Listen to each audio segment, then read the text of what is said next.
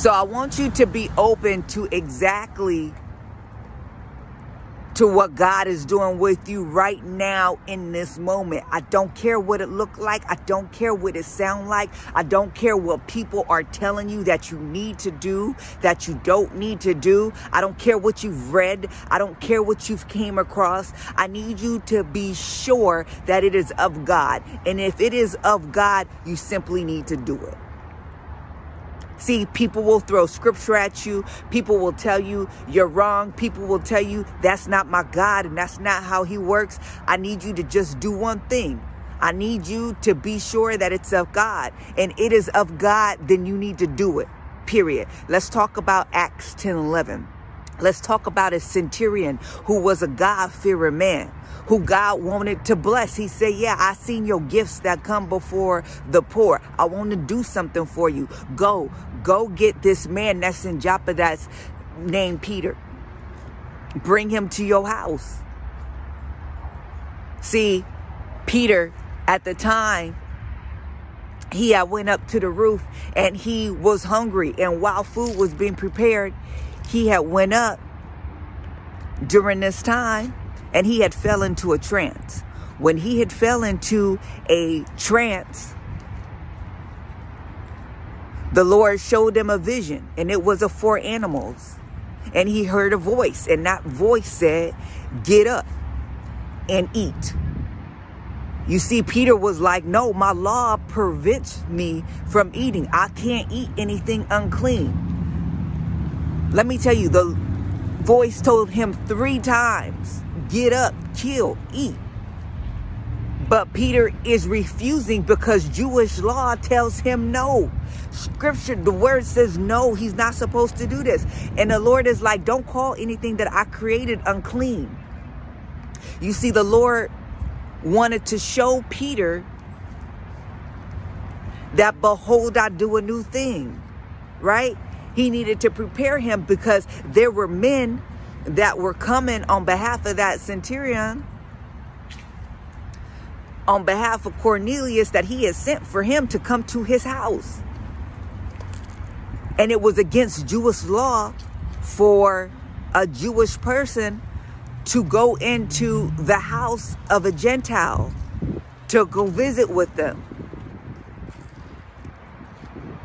But after this vision, Peter begins to understand. And as these men come for him, he begins to understand what the Lord is doing.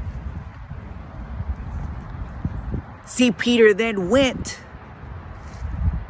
over to that centurion's household. He preached them the gospel, and the Holy Spirit fell on them and everybody that was in that household. You see, the Lord wanted to do something with that action that Peter took.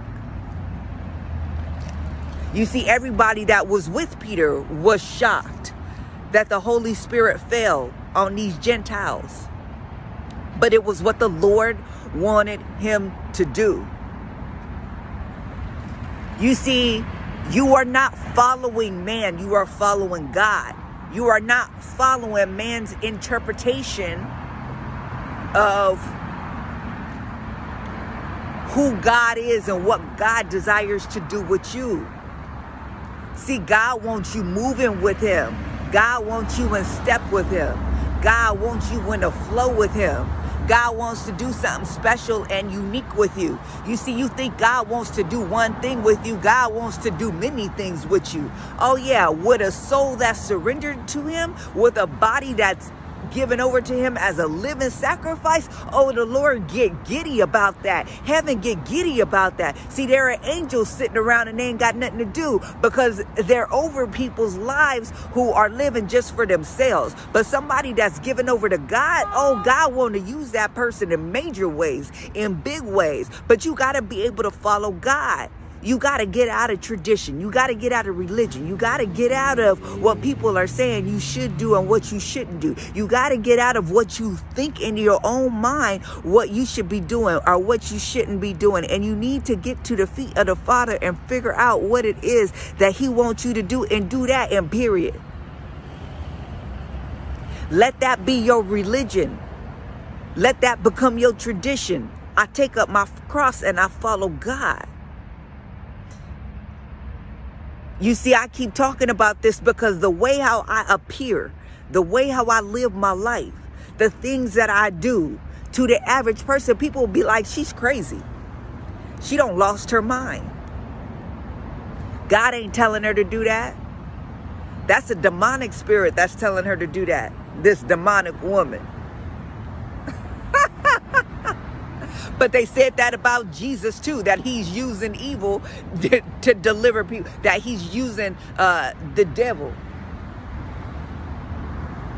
He like, how can that be? A house divided against itself wouldn't stand. How could I use the devil to deliver people from the devil? That don't make no sense. See, it don't matter what it looked like. You got to know in your heart that the Lord is speaking to you. So I want to ask you a question. See, I ain't going to throw a whole bunch of scripture at you. I'm not going to tell you what my experience with the Lord is. I ain't going to tell you God wouldn't do that. What I'm going to tell you is did God ask you to do that? Did God tell you to do that? Then you better do it. If you don't do what God tell you to do, what I know is that you don't have peace. What I know is that if the Lord gave you a word, he watches over his word to make sure his word is fulfilled. I know that when God gives a word, his word don't go out and come back to him void. So if God gave you a word, you better act on it. You better do it because you ain't going to have peace. You ain't going to have rest until you do so. You might as well get it done. So then you might tell me, you might say, Jennifer, I feel like it's the Lord. I don't know if it's the Lord. I think this is what he wants me to do, but I don't know for sure. It's radical. It's crazy. It's like nothing I've ever experienced. But I just don't know for sure. i I'm going to tell you what you need to do. You need to continually seek the Father and ask for clarity. You need to ask for confirmation. See, there's a difference between rebellion and defiance and confusion and not knowing. God knows from dust we come to dust we will return. God knows what He created. God knows what's coming against us in the spiritual and the natural to try to get us to doubt what it is that He's saying, to try to create confusion and issues. He knows. What do you need to do? You need to go after the word of God diligently and you need to seek that out. God, what is it that you're saying? God, what is it that you're telling me to do? God will make himself clear to you.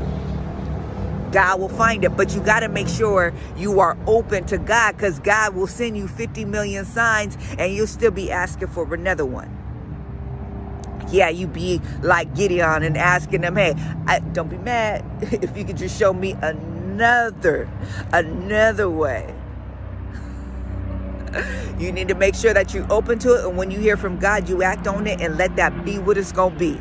Don't worry about what you heard. Don't worry about what you read. Don't worry about what you saw. Trust that the Lord tells us, My sheep know my voice, and a stranger they won't follow. So, know if you are trying to do something because you feel like the Lord is wanting you to do it, your heart posture's in the right place, and it is genuinely to follow God, know that God is watching over you. God will see that, and God will course correct if you're off track. God will close doors that you shouldn't walk through. See, God will order your steps if you allow Him to. And if you start taking steps, He knows how to course correct. He knows how to shift. He knows how to move. He knows you. Walk with Him in the moment, in real time. Do what He's telling you to do right now.